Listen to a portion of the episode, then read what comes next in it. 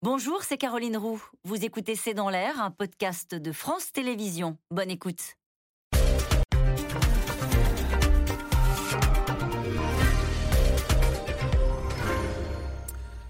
Bonsoir à toutes et à tous. C'est une septième vague qui déferle sur la France en ce début d'été.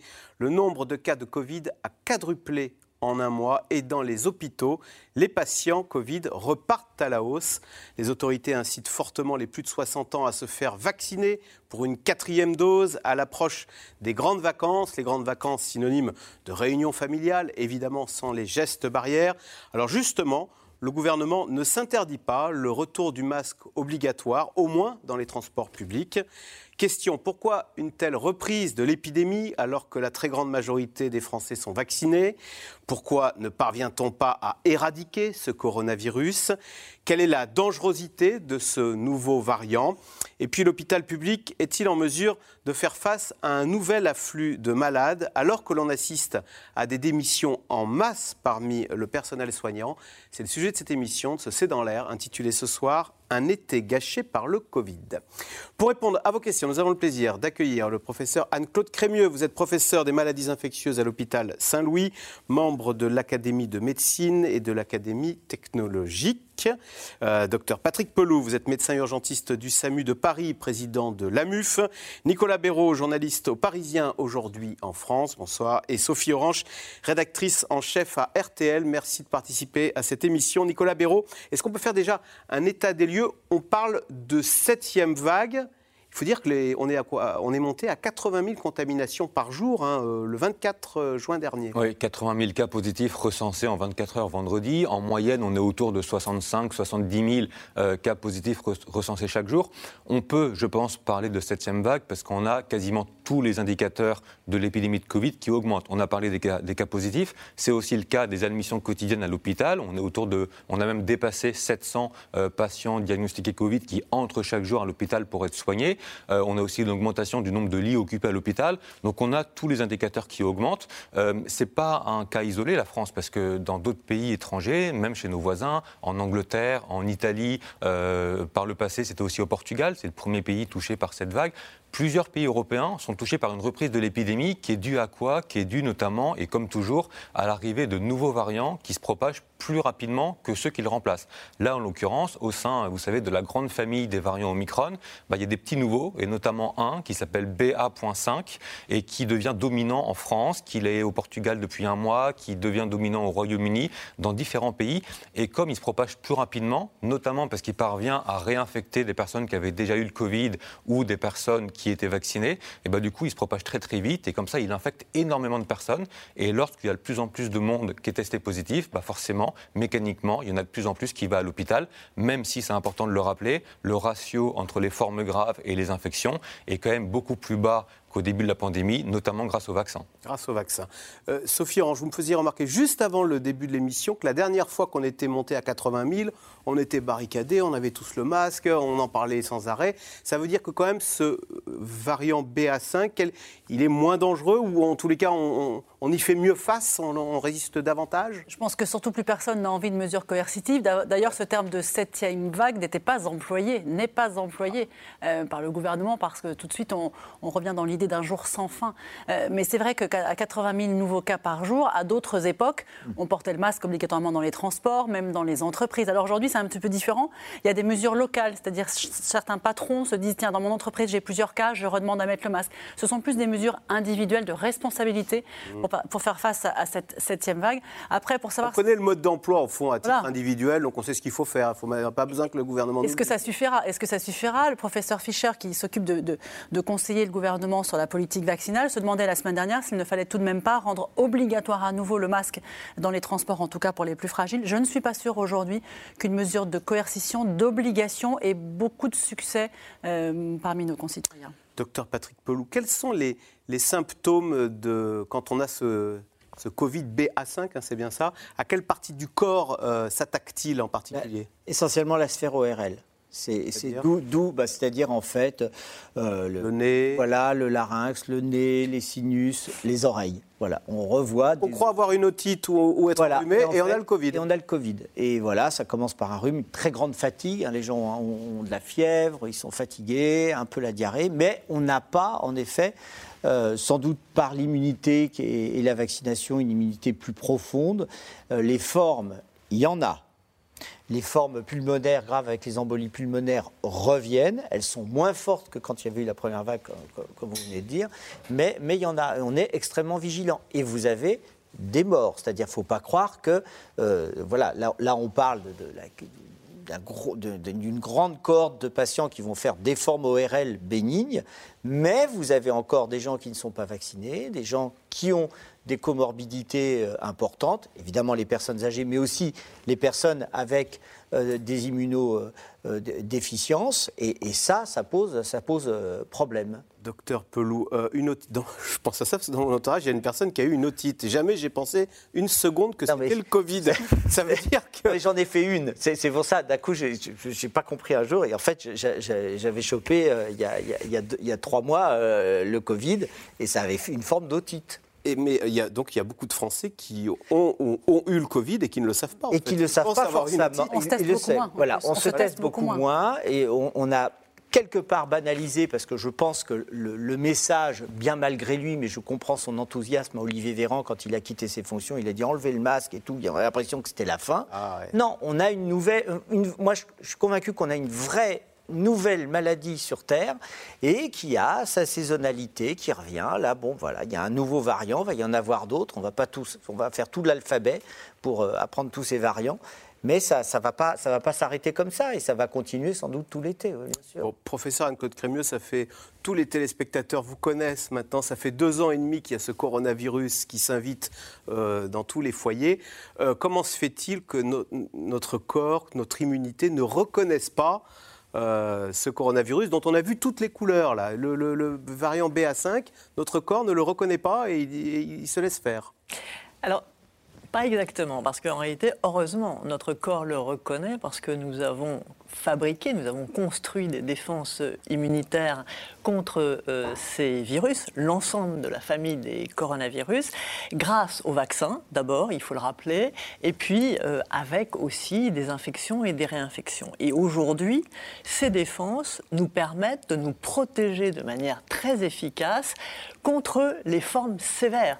Et c'est ça qui diffère complètement par rapport à ce qui s'est passé en 2020 et 2021 la vaccination est une arme majeure qui nous permet justement cette fameuse dissociation entre la courbe des contaminations qui augmente, mais heureusement une courbe des hospitalisations qui reste beaucoup moins importante. Pourquoi c'est majeur? Parce que du coup, nous avons changé de stratégie, c'est-à-dire que euh, on peut se permettre de laisser circuler le virus sans mettre en danger de mort la population qui est à risque, c'est-à-dire la population âgée ou la population qui a des comorbidités. Et c'est ça, au fond, qui explique que notre riposte est moins coercitive. Vous parliez du masque obligatoire. En 2020, début 2021, il fallait arrêter la circulation du virus. On l'a vu malheureusement par euh, des confinements et ensuite par le masque pour tous. Il fallait pas laisser d'espace à ce virus. Donc tout le monde devait laisser porter un masque parce que c'est comme ça que c'était le plus efficace. Aujourd'hui, notre stratégie, c'est surtout de protéger euh, les personnes qui sont euh, fragiles donc de les vacciner, de les revacciner quand la protection baisse, ce qui est le cas euh, après 4 à 6 mois après le rappel, d'où euh, cette, cette euh, je dirais ce conseil très fort, cette recommandation de dire revaccinez-vous, mais ça n'oblige pas à arrêter la société. Ça n'oblige pas à se dire il faut arrêter le virus. Parce que notre corps. Alors, vous avez raison de dire pourquoi est-ce que en début 2021, euh, à l'arrivée des vaccins, on était là en train de dire on a l'arme fatale, on va vers l'immunité collective. Pourquoi? Parce que on avait affaire euh, à la souche initiale qu'on a appelée Wuhan, et les premiers essais vaccinaux avaient montré que l'efficacité pour protéger contre les infections cette fois-ci, non pas contre les formes sévères, était de 90% un mois après une double dose. Et là, oui, on s'est mis à rêver. On s'est mis à dire, ce vaccin va nous permettre d'arrêter la transmission. Malheureusement, il y a deux facteurs qui sont venus euh, dans l'année 2021. Le premier facteur, qu'on a découvert, c'est la diminution de la protection avec le temps, qui a expliqué la vague Delta, vous vous rappelez, la vague Delta de l'été, qui était très clairement liée à la diminution de la protection avec le temps. C'est ça qui a fait qu'on a recommandé à ce moment-là une troisième dose, c'est-à-dire la première dose de rappel. Et le deuxième facteur majeur qu'on a découvert dans l'année 2021, c'est la capacité évolutive de ce virus à pouvoir déjouer les réponses immunitaires, et c'est Omicron. C'est Omicron qui a dire que le premier variant a nous montré que effectivement euh, le variant, un variant était capable de baisser beaucoup l'efficacité du vaccin. Et finalement, c'est Omicron qui a fait qu'on a changé de stratégie parce que l'efficacité vaccinale pour prévenir les infections avec Omicron, elle est tombée à 60, puis 30%, puis 0% à 6 mois. C'est-à-dire qu'aujourd'hui, avec le vaccin qu'on a vis-à-vis d'Omicron, je ne parle pas des vaccins futurs, mais avec les vaccins, on ne peut pas imaginer contrôler la transmission du virus. Mais Nicolas Béraud, si j'ai bien compris, cet Omicron, il est peu létal pour nous parce qu'on a deux ans d'immunité euh, vis-à-vis de ce coronavirus, alors qu'il est tragique en Chine, qui n'a aucune immunité, enfin très peu d'immunité, et c'est pour ça que face au même Omicron, la Chine s'est barricadée euh, avec un confinement à l'ancienne, comme nous on a connu au printemps 2020. C'est bien ça. oui, et il y a un exemple plus spécifique, c'est Hong Kong. Les personnes âgées étaient moyennement vaccinées, et en plus de ça, comme ils, comme ils avaient appliqué la stratégie zéro Covid, la population n'avait quasiment pas été infectée. Donc il y avait une immunité, une immunité naturelle proche de zéro. Ils ont eu une vague Omicron qui, en termes de décès, a été gigantesque, bien plus que celle qu'on a vécue en France. Nous, on a Là, il est contagieux et, mortel pour eux. À Hong Kong, oui. Nous, la chance qu'on a eue avec Omicron, c'est qu'il est arrivé dans une population qui était très vaccinée. Ce variant, il est moins virulent que les précédents. Alors, il y a débat, est-ce qu'il est moins virulent parce qu'il arrive dans une population très immunisée? Est-ce qu'il est intrinsèquement moins virulent? Il y a encore débat scientifique là-dessus, c'est sans doute un, peu des deux. Mais toujours est-il qu'on a eu la chance qu'il arrive dans une population très immunisée et qui a pu euh, y faire face parce qu'il est extrêmement contagieux. Pourquoi est-ce qu'il a ces, particularités? Parce qu'en fait, c'est le même SARS-CoV-2 au départ, mais dans son génome, il y a quelques mutations en plus qui le rendent plus résistant euh, au vaccin. Et comme ça, on dit qu'il arrive à contourner en partie les défenses immunitaires. Alors que les chiffres de contamination repartent à la hausse, le retour de certaines mesures restrictives commence à être envisagé comme le masque obligatoire dans les transports publics ou la quatrième dose pour tous. Sujet de Romain Besnénou avec Ilana Azinko. La semaine dernière à Paris, la fête de la musique bat son plein. Aucune restriction, aucun masque. Mais après des semaines d'accalmie, le Covid va-t-il gâcher les vacances d'été? La septième vague a bel et bien commencé et les pharmacies tournent à nouveau à plein régime. du coup, vous êtes positive. Donc, euh, vu que vous êtes vacciné, vous avez les trois doses, c'est un isolement de 7 jours. Comme ici, à Antibes, sur 50 tests réalisés lundi dernier, 40 positifs. Concrètement, il y a eu 2-3 cas de Covid euh, au travail, euh, des collègues qui du coup aussi euh, l'ont malheureusement réattrapé. C'est déjà pas mal. Le nombre de contaminations ne cesse d'augmenter. 60 000 nouveaux cas par jour en moyenne, c'est 50% de plus en une semaine. Alors, le retour du Covid signe-t-il le retour des restrictions comme le port du masque à l'intérieur par exemple? Franchement non, parce qu'avec la chaleur, je respire. Non, non, nettement non. C'est presque un réflexe maintenant. Tac, je, devine, je sais quand je le mets. Tac. La reprise euh, de l'épidémie est là. Et en fait, euh, là, je vais prendre les transports en commun, donc euh, je me protège. Pour la ministre de la Santé, Brigitte Bourguignon, pas de nouvelles restrictions pour le moment, mais une poussée épidémique à surveiller. Je ne pense pas que l'obligation soit toujours euh, absolue. Euh, pour l'instant, je fais un appel en disant si vous sentez quand même qu'il y a trop de présence, de promiscuité dans les transports notamment, et chacun le sait, eh bien, euh, il est recommandé fortement de mettre le masque. C'est une protection qui vous est personnelle, mais c'est aussi une protection pour les autres. La ministre de la Santé qui a reçu sa quatrième dose de vaccin devant les caméras une manière de battre le rappel alors que la dernière campagne vaccinale ne décolle pas. Parmi les Français de plus de 60 ans éligibles à une dose de rappel, seuls 30% ont été à nouveau vaccinés. Notre niveau d'immunité, malheureusement c'est mon cas, euh, après quelques mois lorsqu'on a plus de 60 ans, est moins durable. On a une mémoire immunitaire, comme on dit, qui est euh, moins persistante. Donc, ce qui est recommandé, ce qui était déjà recommandé depuis plusieurs semaines, plusieurs mois, euh, aujourd'hui prend plus d'actualité devant cette poussée d'infection, que les personnes âgées de plus de 60 ans, d'autant plus si elles sont plus âgées, mais c'est vrai dès 60 ans, les plus de 80, et les malades, les, les gravement malades, reçoivent une dose de rappel maintenant. Ce rappel, il ne présente aucun danger. Les responsables de cette reprise épidémique, les sous-variants d'Omicron, BA4 et BA5, désormais majoritaires en France. Fièvre, toux, fatigue. Les symptômes sont les mêmes que les souches précédentes, mais seraient plus agressifs et plus longs. Résultat, le nombre d'hospitalisations en soins critiques augmente, plus 18% en une semaine. L'hôpital tiendra-t-il le choc? Il y a deux ans et demi, euh, c'était euh, nos interrogations sur la capacité de l'hôpital à prendre en charge une vague épidémique. Et la première, on a vu la difficulté qu'on a eu à la gérer. Mais la situation de l'hôpital euh, deux ans et demi plus tard est plutôt moins bonne que ce qu'elle était au départ. Donc l'inquiétude vient à la fois de la vague Covid, mais à la fois de la situation de l'hôpital, et pas que pour les patients Covid. Une situation similaire chez la plupart de nos voisins européens. En Allemagne, en Espagne, en Italie, on dépasse aussi les 50 000 contaminations par jour.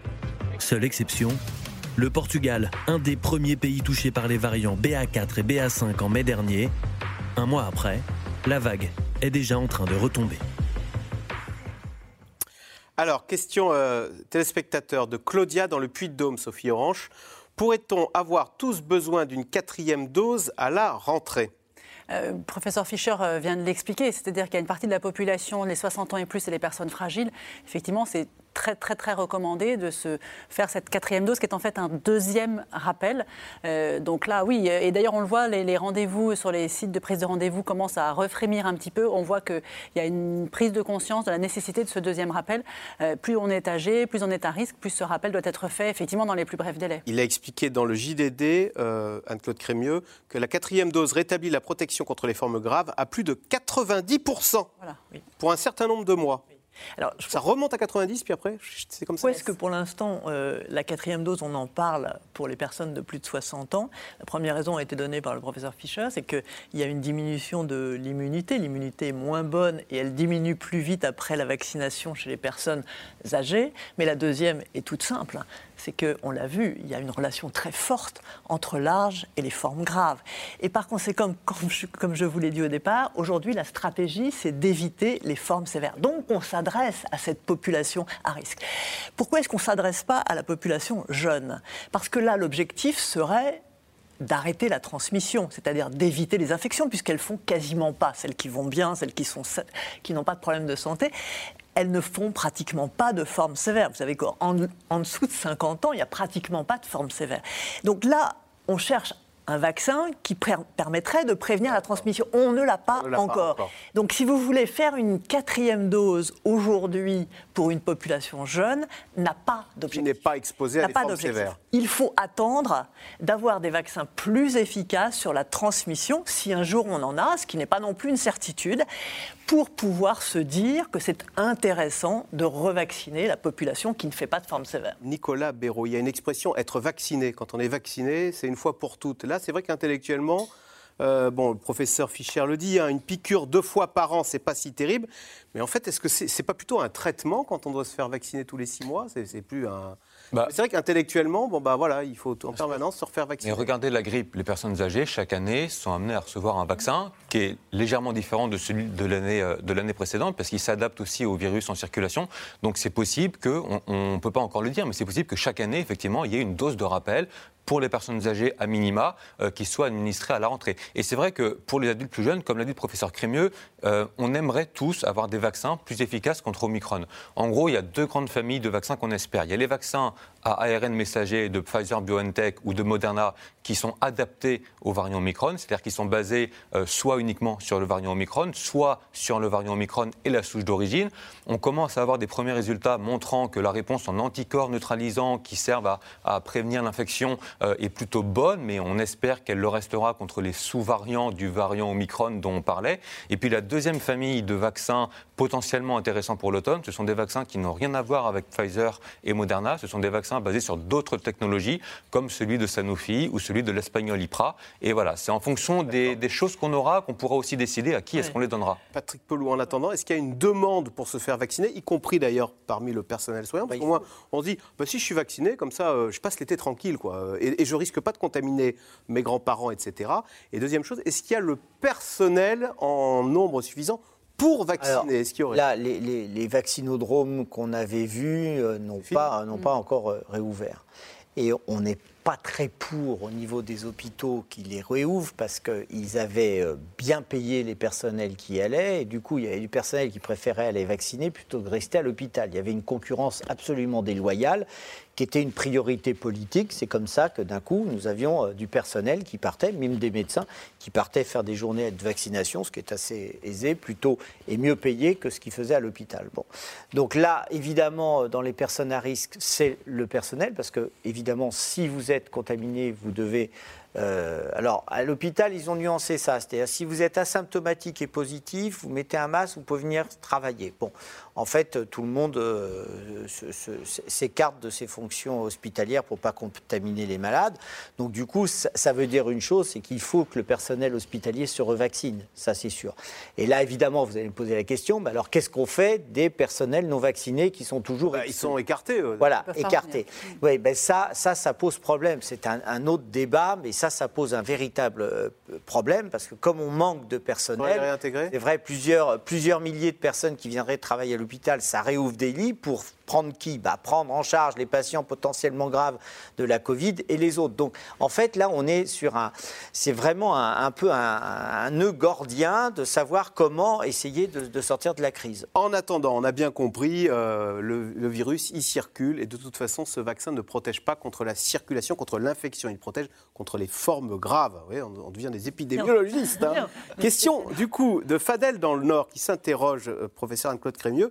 J'avais recommencé à faire la bise. Vaut-il mieux éviter cet été, si je revois mes grands-parents, euh, je vais leur faire la bise, je ne saurais même pas que j'ai une otite, je ne saurais même pas que je suis contaminé. Paf Alors, bon, pour les grands-parents, euh, en tout cas, il faut, que, il faut que ces grands-parents aient eu leur quatrième dose et une quatrième dose qui date de moins de six mois. Ça, Il n'y en a c'est que sûr. 30% qui l'ont eu. Hein. Ça, On parle c'est sous votre très, contrôle. hein. Ça, c'est la première chose à faire. Ouais.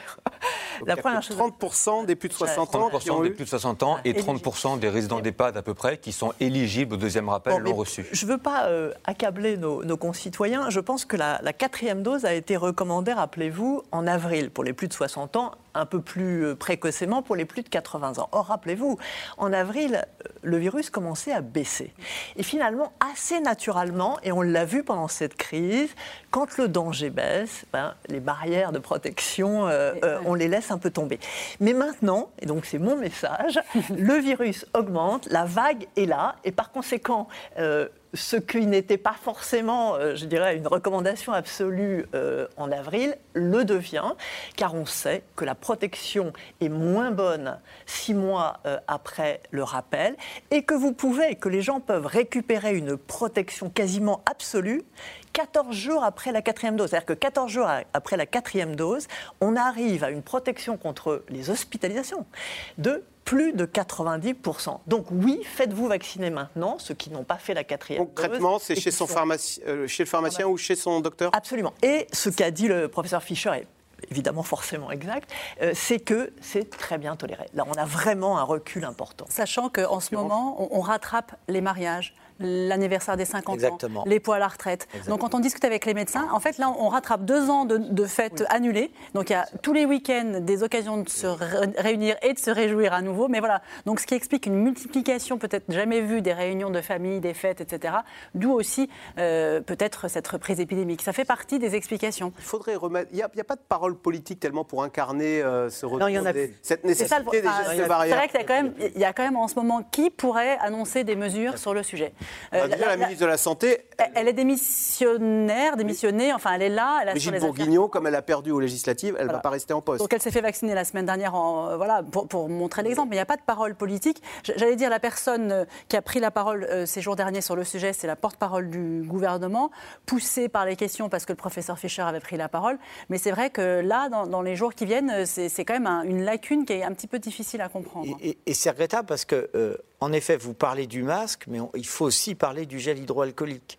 Or, on s'aperçoit que le gel hydroalcoolique a disparu un petit peu de partout. Il a disparu des restaurants, de l'entrée des théâtres, etc. C'est dommage, parce qu'en fait, avec ces mesures euh, qui étaient un peu rentrées dans les usages et les habitudes euh, des personnes et de la population, on protégeait quand même bien. Moi, parler du masque, c'est bien, mais il y a aussi, et c'est très important, le lavage des mains et le gel hydroalcoolique. Hein. Alors, même si comme ça fait deux ans et demi qu'on vit avec, on a quand même tous un petit peu intégré euh, ce protocole.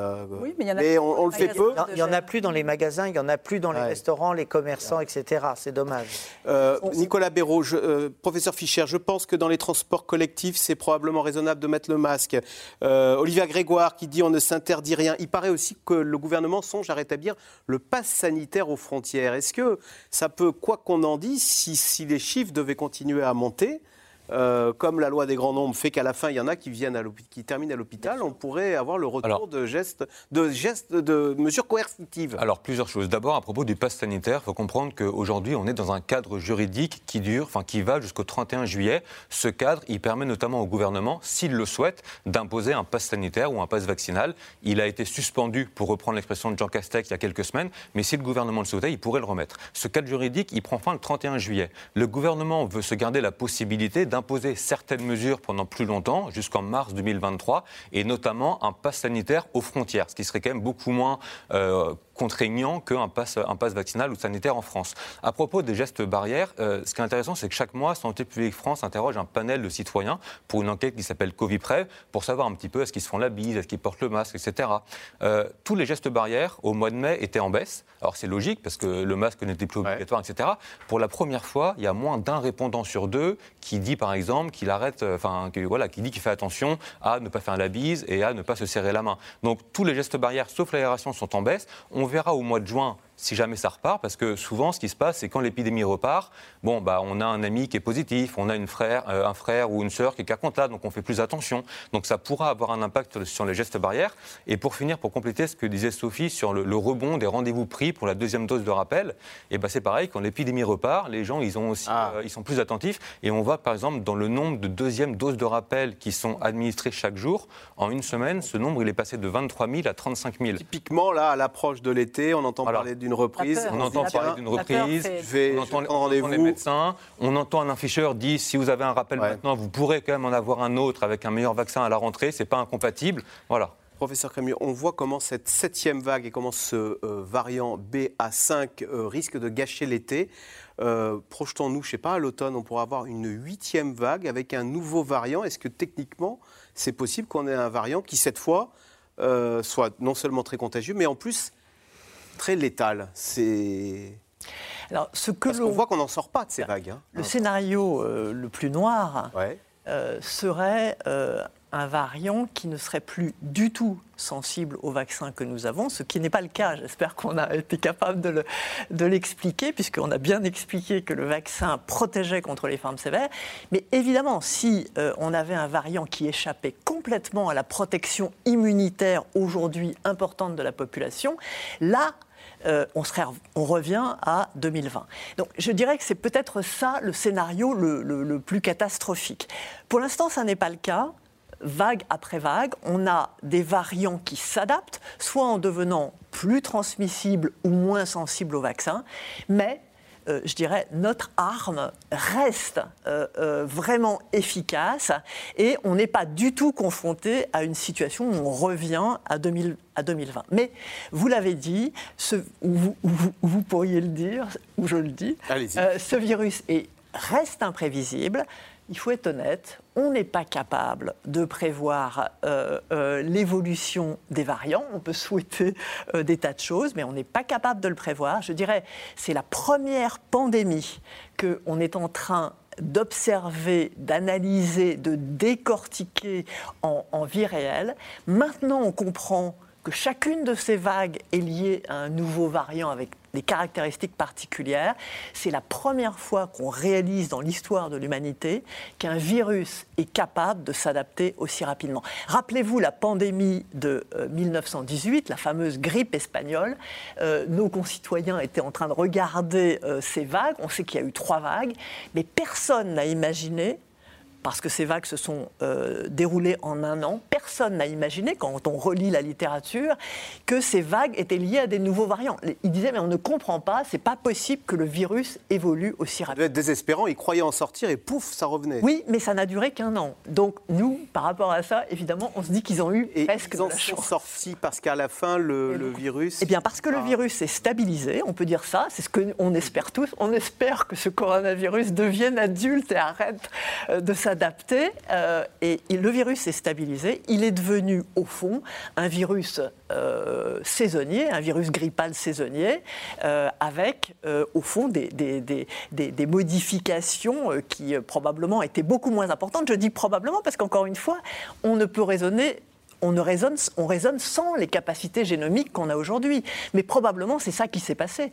Et donc, ce qu'on espère évidemment avec euh, le coronavirus, c'est qu'à un moment donné, ce processus d'adaptation euh, va, euh, je dirais, en tout cas, se terminer progressivement en tout cas, ça va se stabiliser et que les variations seront beaucoup plus faibles et n'amèneront pas ces vagues elles amèneront des, probablement des, recrudescences saisonnières. Mais ce qu'on espère, c'est qu'on n'aura pas ces vagues qui, arrivent, vous, l'avez remarqué tous, en plein, enfin en plein été. Donc, euh, euh, enfin, en printemps. Donc, voilà, c'est ça. Mais ça va arriver. On pense que ça va arriver. Mais pour l'instant, euh, il nous faut combattre avec nos armes. Et attendez, armes quand même très efficaces. Et on gagne du terrain sur ce virus parce qu'il faut pas. Il y a une étude très intéressante hein, qui a montré que la vaccination, là, qui vient de sortir, qui a montré que la vaccination en 2021 avait permis de sauver 20 millions de personnes. C'est-à-dire les deux tiers euh, de la mortalité. Oui, quelque part, on a, on a nettement pris du terrain sur ce, sur ce virus. Il faut, il faut quand même le réaliser. On a fait quelque chose. Enfin, la science a fait un exploit. En un temps record pour l'arrivée des vaccins. Record. Un exploit. record. Si on a retrouvé une vie normale, hein, c'est grâce aux vaccins. Hein. Ah oui. Il y a ceux qui sont fait vacciner. Les hôpitaux peuvent-ils affronter une septième vague? Alors que les services sont sous tension face à une pénurie de personnel, L'inquiétude ne cesse de grandir. Voyez ce reportage de Anne Maquignon avec Pierre Dehorne et Michel Bouilly. Fatigué et en colère contre un système à bout de souffle.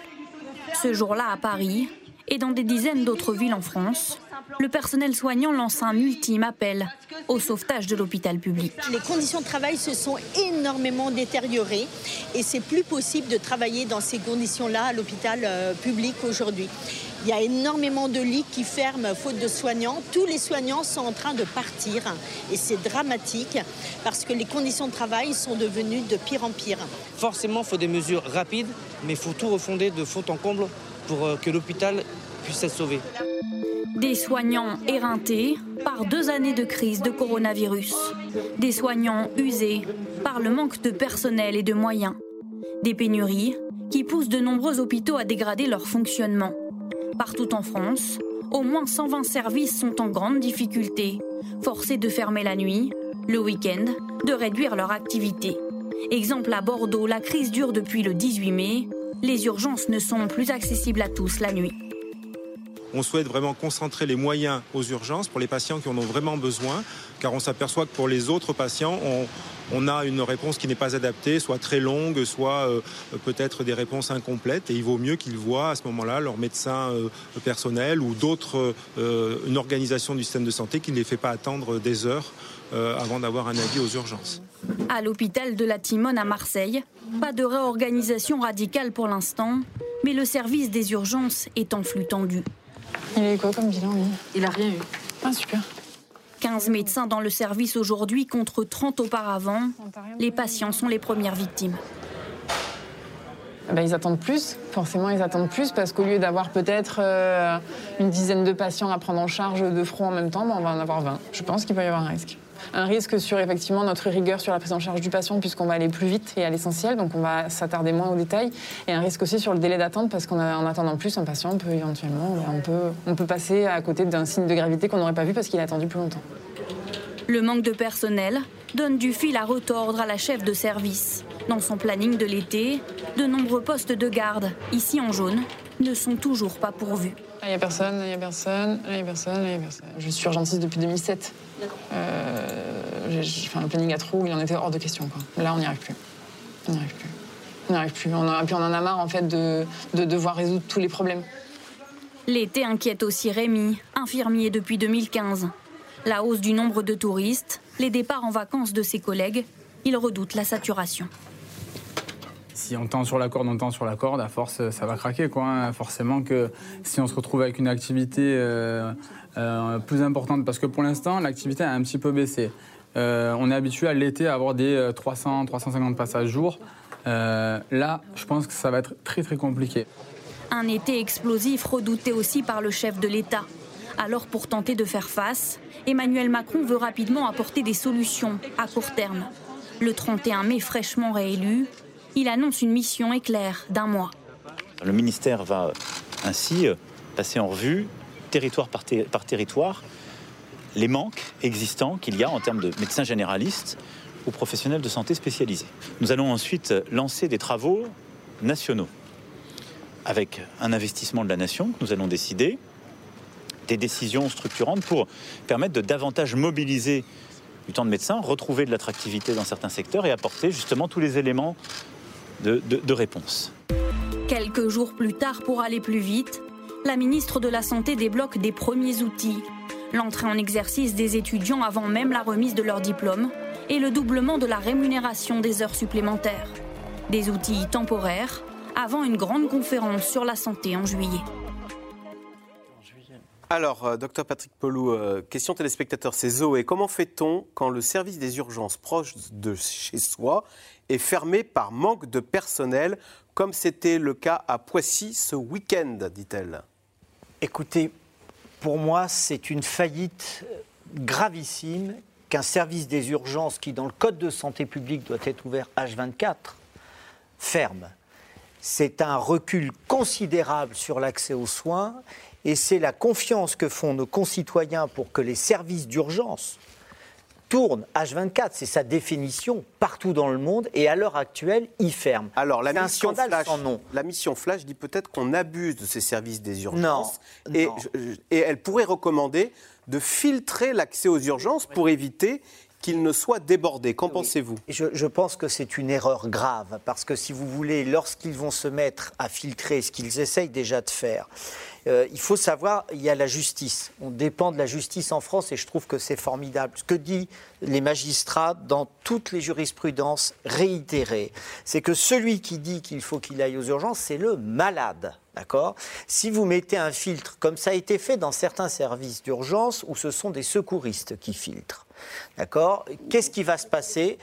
Qu'est-ce qui va se passer quand d'un coup il va y avoir une erreur médicale? C'est euh, justement le régulateur du SAMU qui va aller euh, en procès pendant à peu près 50 procédures, qui Là, là, il y a un système qui s'est effondré. J'engage l'ensemble, à la fois des agences régionales, mais aussi des préfets, à faire très attention de cette faillite du rôle régalien de l'État qui est d'organiser les secours. Voyez où, où, on en est.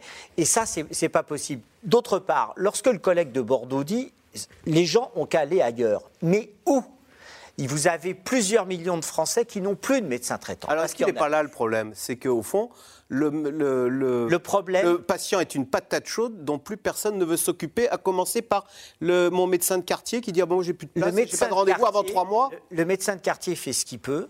Et vous avez en fait, à l'heure actuelle, une perte de sens collective parce qu'il y a tellement de travail et tellement de choses complexes. Le malade, quand vous parlez avec des, des, personnalités, y compris le président de la République, il se figure qu'en fait, les malades ont une pathologie, une maladie, et sont super bien chez eux, avec une famille qui est là, etc. C'est pas du tout ça la réalité. Vous avez une solitude effrayante dans le pays, une pauvreté qui est une lame de fond sans fin, d'accord? Et donc d'un coup, vous devez tout gérer quand vous êtes médecin. Qu'est-ce qui se passe au niveau des urgences? On est devenu la variable d'ajustement de tous les dysfonctionnements, que ce Ah. soit médicaux, psychologiques et social. Vendredi dernier, j'ai pris en charge un couple de personnes âgées qui n'ont pas vu de médecin probablement depuis un an, qui se soignent plus, qui mangent froid. Ils se débrouillent bon an, mal an pour essayer de faire les courses dans le quartier. Hospitaliser cette dame, c'était la nécessité, mais c'est évident que le monsieur aussi, il faudra Vous l'hospitaliser. faites tout, vous dire, assistance Oui. sociale, psychologue, euh, médecin. Et ça, je pense que c'est, je pense que c'est l'honneur de notre métier de, de tout faire globalement. D'ailleurs, c'est marqué dans le code de déontologie, soit dit en passant. Et de croire que les médecins, ça serait plus que des personnes qui seraient derrière des écrans pour faire des téléconsultations, je pense que c'est une erreur. Je parle sous couvert d'une des représentantes de l'Académie de médecine. Voir les malades et le colloque singulier, c'est ce qu'il y a de plus précieux. De croire que la médecine, ça va se résoudre avec la e-santé. Déjà que nos applications pour réserver la SNCF, ça ne marche pas. Mais alors, je peux vous dire que pour se soigner, ça marchera encore moins. Nous avons été incapables de faire des systèmes partagés informatiques communs. Donc, du coup, on est dans un échec total. Et là, en effet, c'est l'été. La mission Flash ne donnera, je peux vous le dire tout de suite, rien du tout. Quand Commandé la par ministre- Emmanuel Macron. hein. oui, oui, et quand la ministre dit on va appeler les retraités pour venir travailler, ils oublient juste qu'on l'a vécu pendant la crise du Covid et que ceux qui étaient retraités, ils étaient vaillants, ils avaient envie de venir travailler. Le problème, c'est qu'ils ne savaient plus travailler avec les outils modernes. Sophie Orange, pourquoi est-ce qu'il y a cette, cette fuite en masse du personnel soignant Pourquoi est-ce que plus personne ne veut aller travailler euh, dans les hôpitaux et spécifiquement au service d'urgence? C'est quoi? C'est les horaires, le salaire, euh, Alors, le- la perte de choses. Je pense que c'est un ensemble de choses. Le salaire, évidemment, les horaires, évidemment. On est aujourd'hui dans une génération de médecins euh, d'une trentaine d'années, Mm. quarantaine d'années, qui n'ont pas envie de faire comme leurs aînés, de travailler 90 heures par semaine, d'enchaîner les gardes, les gardes, les gardes. C'est ça. Plus ponctuellement, peut-être aussi, finalement, les médecins qui se sont serrés les coudes pendant deux ans, pendant le Covid, ils ont tenu la digue a tenu avec fierté.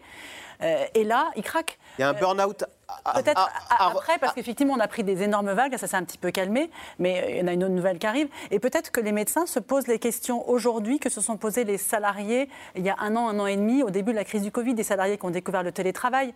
Le télétravail n'existe pas en médecine. Euh, donc peut-être une frustration des médecins qui aimeraient peut-être une vie normale, comme les salariés d'entreprises, entre guillemets, classiques, et qui ne peuvent pas avoir. Et c'est sans doute une des raisons pour lesquelles les médecins démissionnent. Après, il y a des hôpitaux, où les médecins démissionnent. Il faut aussi savoir que parfois, certains médecins, on les compte comme médecins démissionnaires, ils démissionnent de l'hôpital A pour aller dans l'hôpital B. C'est pas, pas forcément un médecin qui démissionne pour ouvrir une chambre d'hôte, vous voyez ce que je veux dire. Mais il n'empêche qu'aujourd'hui, effectivement, il y a un ras-le-bol généralisé, une fatigue généralisée. Quand on voit dans le reportage des personnes qui passent leur journée à appeler des gens pour trouver des gardes le week-end, la nuit, etc., c'est épuisant nerveusement.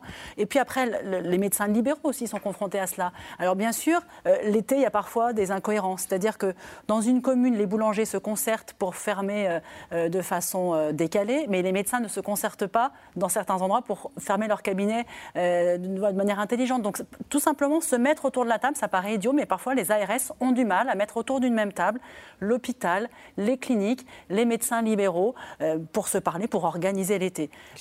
Il y a un problème Ça, de... ça paraît la base, mais pourtant ce n'est pas fait par Collabéraux On, on parle beaucoup des urgences, mais il ne faut pas aussi oublier les, oublier les autres secteurs qui sont en grande difficulté. La Fédération hospitalière de France a fait une enquête récemment. 99% des hôpitaux et EHPAD connaissent des difficultés de Voilà, et elle a identifié notamment, outre les urgences et notamment la nuit, elle a identifié la gériatrie, la psychiatrie qui ont aussi de graves difficultés à recruter. Et alors sur ce débat justement des, euh, des soignants qui, qui- manquent, tout à l'heure Patrick Pelot a évoqué le cas des soignants suspendus parce que non vaccinés. Ça effectivement c'est un débat qui est sur la table depuis plusieurs mois. Il y a même des candidats à la présidentielle comme Éric Zemmour ou Marine Le Pen qui proposaient, qui proposaient de les réintégrer, voire euh, de leur payer euh, les, les mois qu'ils ont passés suspendus.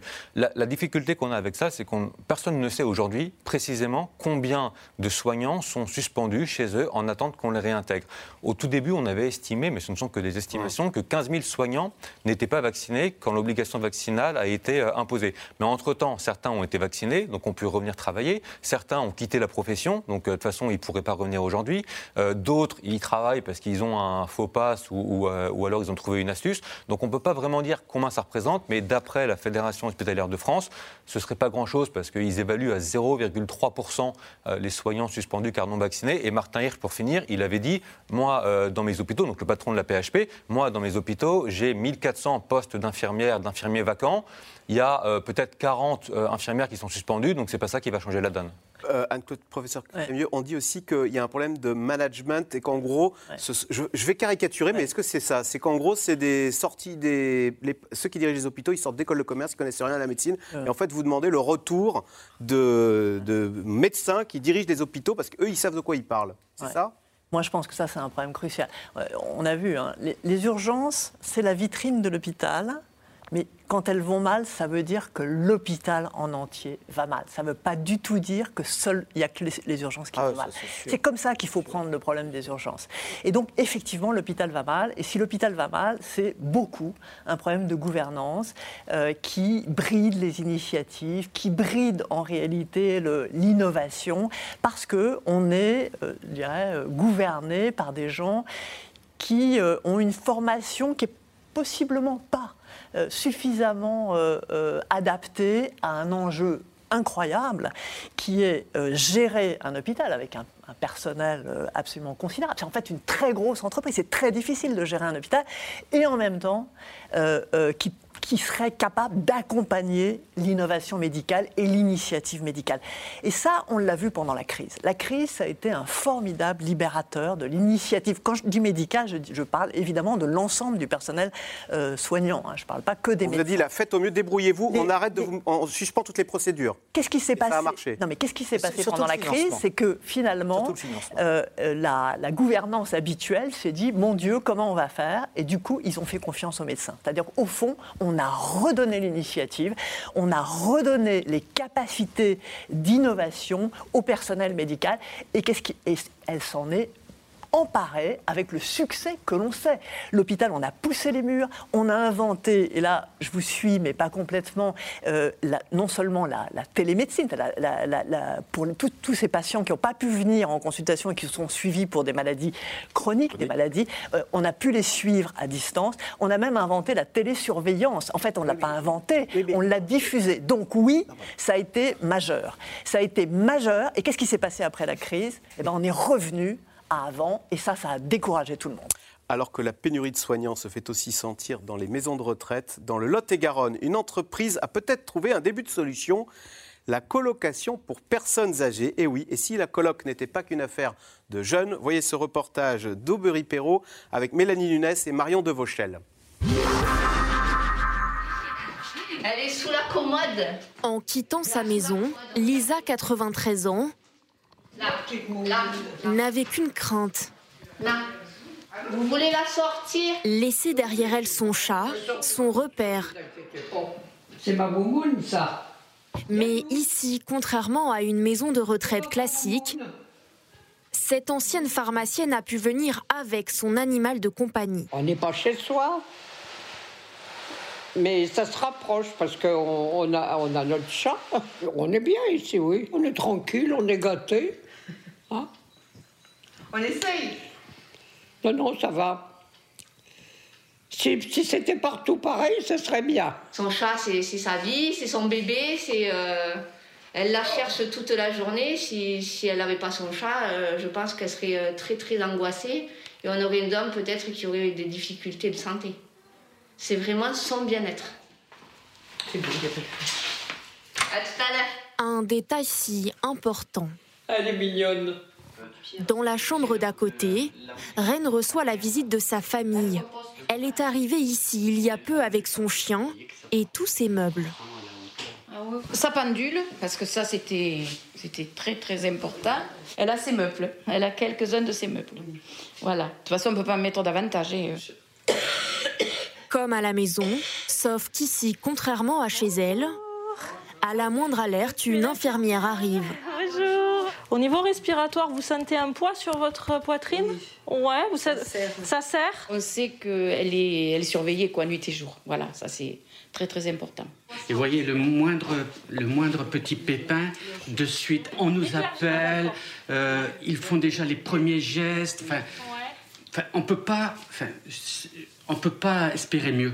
Quand j'étais seule, quand j'allais, je me sentais mal, je me disais oh là là, vivement que je parte, qu'on n'en parle plus c'était souvent. Là, je pense pas ça. Je me dis bien, j'ai 93 ans et il faut pas demander. Et là, elle est repartie pour 20 ans. C'est parti. Une cure de jouvence pour ces 18 retraités qui vivent en colocation entre copines. En général, quand on en voit une, on voit l'autre. Et à l'heure du déjeuner, chacun met la main à la pâte. Il est con, son dur. Il y en a certains qui sont arrivés avec des traitements assez lourds. Et au fur et à mesure des échanges, des partages, de la vie collective, ben, on s'est aperçu qu'au fur et à mesure, il y a des cachets qu'on enlève. Des cachets pour dormir qu'on n'a plus, des cachets pour euh, d'angoisse qu'on arrive à enlever. Euh, plein de petites choses comme ça qui font le détail en fait. C'est hyper important. Et puis ils sont bien. Hein Simone? Qu'est-ce qu'on fait tous les jours? On fait à manger. On fait des gâteaux. Tu la pluche quand tu as besoin. Ouais.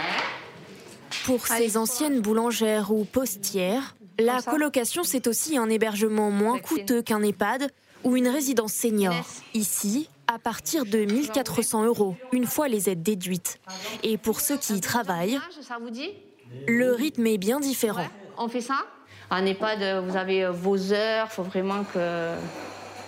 On va pas dire enchaîner, mais on y est presque, quoi. C'est vraiment ça. Vous arrivez à 6 h du matin pour les filles du matin. euh, 11h30, il faut que tout le monde soit habillé, lavé, les chambres faites. euh, c'est ça la chaîne, quoi. Vous n'avez pas le temps de, savoir euh, si Pierre-Paul Jacques va bien. euh, vous pouvez pas vous le permettre. Voilà. Main dans la main, ces résidents empruntent plus sereinement cette étape de la vie. La colocation entre seniors marche si bien que 100 maisons comme celle-ci devraient voir le jour d'ici fin 2023. Ça, ça va être sympa là sur les bords de Alors, question téléspectateur. Avec un été par endroits caniculaire et l'épidémie qui reprend, comment protéger les personnes âgées et vulnérables dans les EHPAD? C'est incroyable, Sophie Orange, parce que maintenant, EHPAD est devenu synonyme de maltraitance. C'est un mot qui fait peur. Euh, c'est un mot qui, voilà, qui a mauvaise réputation. Euh, J'allais dire, euh, c'était un petit peu diffus. Et puis, ce qu'on a entendu euh, tout cet hiver avec la sortie du livre Les Fossoyeurs a, a remis au goût du jour. il a peut-être dit aussi tout haut ce que plusieurs milliers de familles n'osaient pas dire tout bas. Effectivement, mais il ne faut pas généraliser. C'est bien, il y a une libération, non pas de la parole. de parole peut-être, mais il ne faut pas non plus généraliser. Il y a des EHPAD où ça se passe très bien. Il y a des EHPAD où les personnes âgées sont prises en compte, ou sont écoutées, surveillées. Voilà, préalable, il ne faut pas tout généraliser. Après, effectivement, le mot EHPAD fait peur. C'est pour ça que ce genre de structure euh, euh, a du succès, parce qu'effectivement, c'est plus humain. Tout le monde connaît le prénom de sa voisine, etc.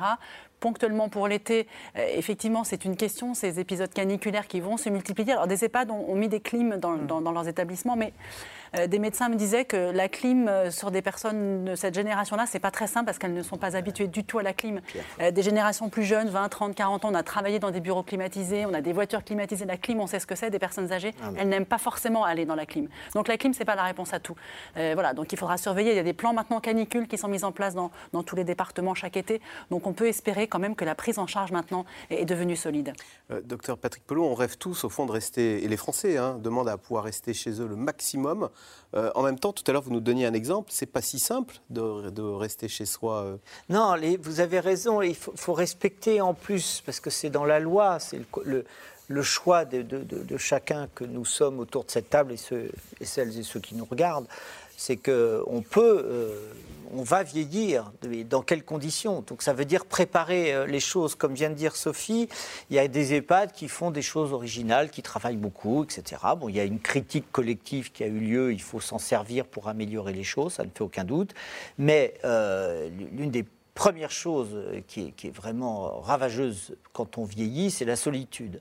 Je me souviens du rapport qu'avait fait un certain Jacques Attali avec un certain Emmanuel Macron et qui disait qu'on pouvait, c'était dans les années 2009 je crois, on pouvait faire créer des millions d'emplois dans l'accompagnement des personnes âgées. Et je suis convaincu que le vieillissement, c'est vraiment le miroir de l'humanisme de notre société. Donc ça veut dire travailler ça. Travailler ça. Alors heureusement, vous avez les générations de 68 qui arrivent à la retraite et qui en fait vont commence à calquer. On m'a cité quelques exemples de maisons collectives, d'accord où ils On vient de voir là. Voilà, c'est Ouais, ça. C'est même un mot, le béguinage. Voilà, parce qu'il faut arrêter de leur faire écouter Fernandel dans les maisons de retraite, puisqu'ils écoutaient dans leur jeunesse les Et Stones. du Jimi Hendrix. Voilà, et quand vous voyez d'ailleurs sur le vieillissement, c'est assez intéressant. Vous voyez les Stones qui sont toujours sur scène et tout, ça donne une, une image euh, de renouveau, vous voyez, de- de- de- de- du, du- du vieillissement. Et tout ça, ça veut dire beaucoup de choses, parce que ça veut dire qu'il faut des médecins. Il faut des médecins compétents, pas des médecins qui renouvellent ad vitam aeternam les médicaments et les benzodiazépines chez les personnes âgées, ce qui les endort. Ça veut dire euh, que quand les patients sont dans des maisons de retraite comme ça, ils sont confortables, il faut les maintenir et non pas dès qu'ils ont quelque chose qui ne va pas, on les envoie aux urgences en disant ils feront le point aux urgences. Donc vous avez tout, ça ça reprend ce que, ce que, ce que vous disiez tout à l'heure, c'est-à-dire qu'il faut un travailler ensemble. Seulement, c'est des systèmes qui sont parfaitement étanches. Parce que notamment, comme disait Madame Crémieux, beaucoup de directeurs sont plus des cerveaux, mais des tableaux Excel dans la tête, d'accord? Et ils gèrent que des courbes statistiques. Et en fait, vous ne pouvez pas travailler parce qu'on travaille sur l'humain. Voyez, et l'humain, c'est une part variable considérable du système. Et il faut les aimer, il faut les écouter et lutter sur l'ensemble des facteurs qui composent leur vie. Professeur Crémieux, votre, euh, votre analyse, l'avenir, c'est quoi? Ce sont les structures collectives ou, euh, ou bien ce que souhaitent les Français, hein, être le maximum euh, chez soi, rester J'espère que, que, l'avenir, c'est le choix. C'est-à-dire le choix personnel. Aujourd'hui, ça l'est pas. Quelqu'un qui, euh, effectivement, commence à être moins autonome, euh, on les voit à l'hôpital tout le temps, la famille ne peut pas les reprendre, la personne est dans son lit, elle va, pas, elle va sortir de l'hôpital, euh, elle dit « je veux rentrer chez moi ». Et quelque part, on lui dit « mais si votre famille ne peut pas vous reprendre, vous ne pouvez pas être seul à la maison ». C'est-à-dire qu'aujourd'hui, les Français n'ont pas le choix. Ils n'ont pas le choix. On leur impose finalement, dès que leur autonomie décline, d'aller dans une structure, et ce n'est pas leur choix, vous l'avez dit, 85% des, Français veulent vieillir chez eux. Et je dirais, la, la belle société que j'imagine, c'est qu'on a le choix de vieillir chez soi et aussi de mourir chez soi quand on veut. Le, le téléspectateur parlait des mesures à prendre euh, avec à la fois le Covid et la canicule. Parce que c'est vrai que si on a un nouvel épisode caniculaire Oh là là. Dans cette, en dans cette, euh, septième vague de Covid, il y a- déjà des clusters là ces derniers jours qui ont des clusters à nouveau de Covid. Bon, les mesures, on les connaît pour la canicule, parce que dans les deux cas, les personnes âgées sont très à risque, canicule et Covid. Donc pour la canicule, il faut beaucoup s'hydrater, etc. La seule difficulté, c'est que parfois, euh, les mesures sont un peu contradictoires. Par exemple, la canicule, bon, bah, il faut fermer les fenêtres, fermer les volets pour garder un tant soit peu de fraîcheur. Le Covid, on n'arrête pas de dire, au contraire, il faut aérer parce que ça limite les risques d'infection. Donc si on a le combo, 40 degrés, ouais. si on a à nouveau le combo euh, épisode caniculaire en pleine vague de Covid, ça risque d'être très compliqué à gérer pour les équipes et à vivre pour les résidents dans les EHPAD. Allez, tout de suite, on revient à vos questions. Alors, Nicolas Béraud, Jean-Marie, a-t-on le droit à une quatrième dose si l'on a moins de 60 ans? J'ai 28 ans et je voudrais bien passer l'été tranquille. Je vais voir mon pharmacien, j'ai 28 ans. Docteur, ben, je euh, On a, on a répondu à cette question dans le Parisien il y a même deux mois, parce que déjà la question se posait. Il y avait des gens qui nous écrivaient en nous disant J'ai 50 ans, euh, je suis obèse ou je suis diabétique et pourtant je ne suis pas éligible. Alors, ce que les médecins répondent, c'est que s'ils ont une personne face à eux qu'ils considèrent comme étant à risque, par exemple juste en, juste en dessous du seuil de 60 ans, mais qui présente des comorbidités, il arrive que des médecins acceptent de leur administrer une deuxième dose de rappel. Il n'y aura pas de sanction, etc. Mais c'est vrai qu'ils ne sont pas dans la cible. Et la haute, auto- la haute autorité de santé dit à la rentrée pour l'instant, le scénario le plus probable, c'est un nouveau rappel pour les adultes à risque, donc c'est-à-dire tous ceux qui ont des comorbidités, du diabète, de l'obésité ou d'autres choses. Donc voilà, en discutant avec son médecin, dans certains cas, ça peut être possible.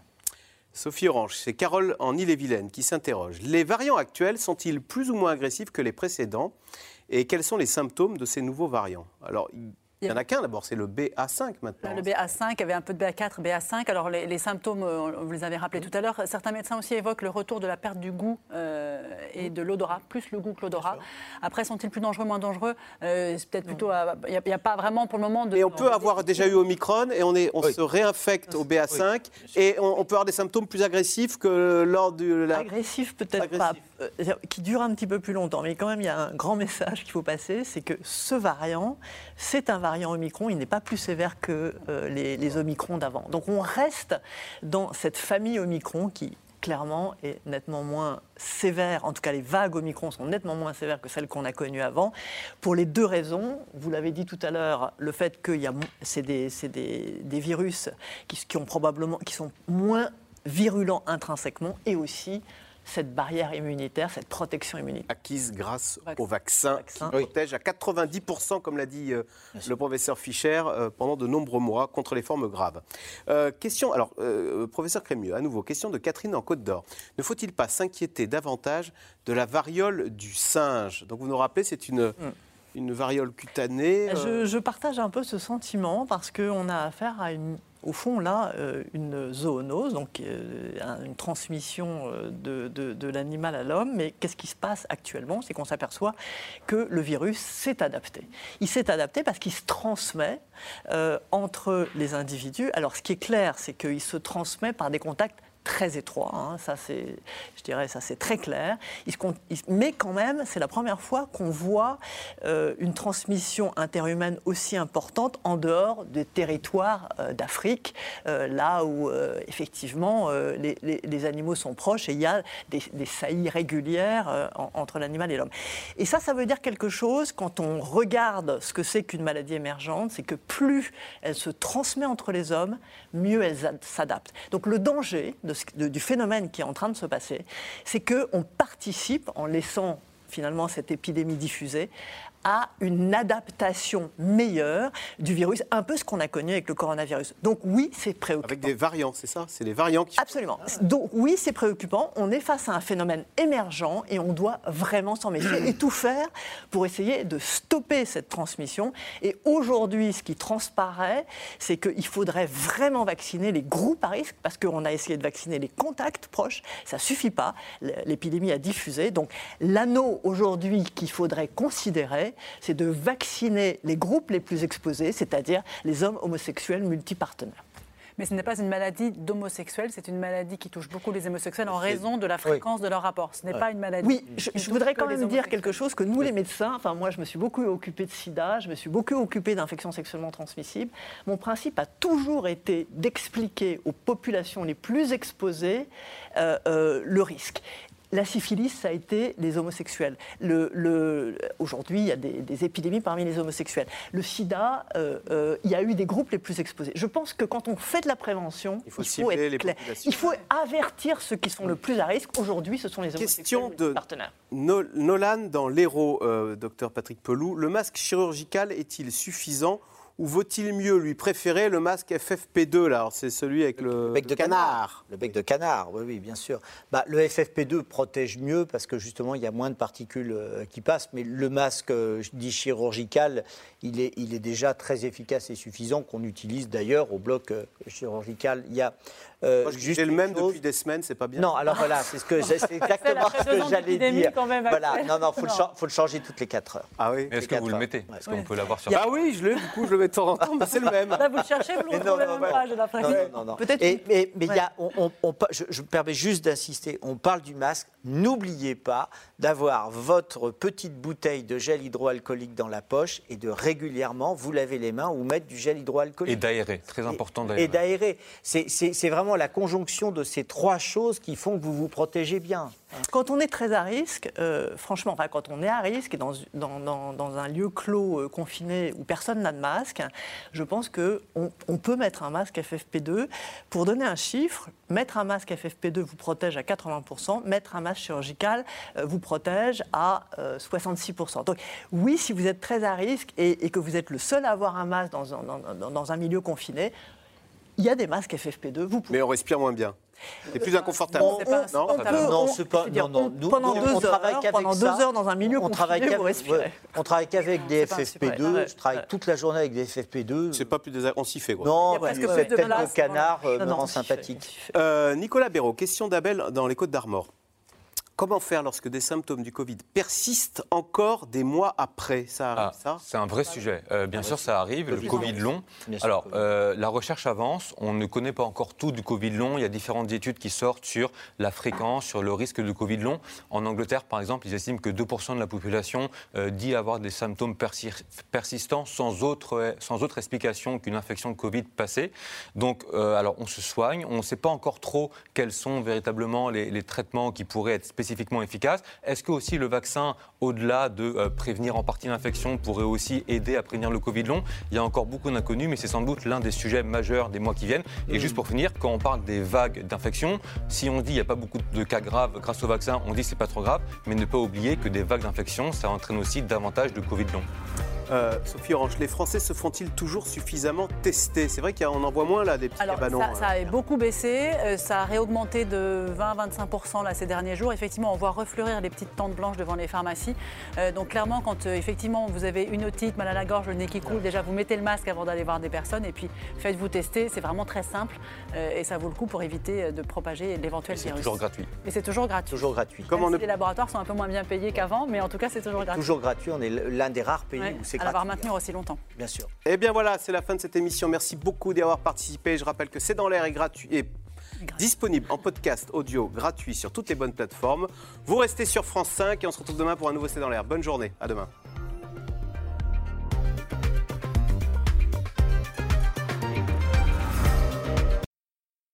C'était C'est dans l'air, un podcast de France Télévisions. Alors s'il vous a plu, n'hésitez pas à vous abonner. Vous pouvez également retrouver les replays de C'est dans l'air en vidéo sur France.tv.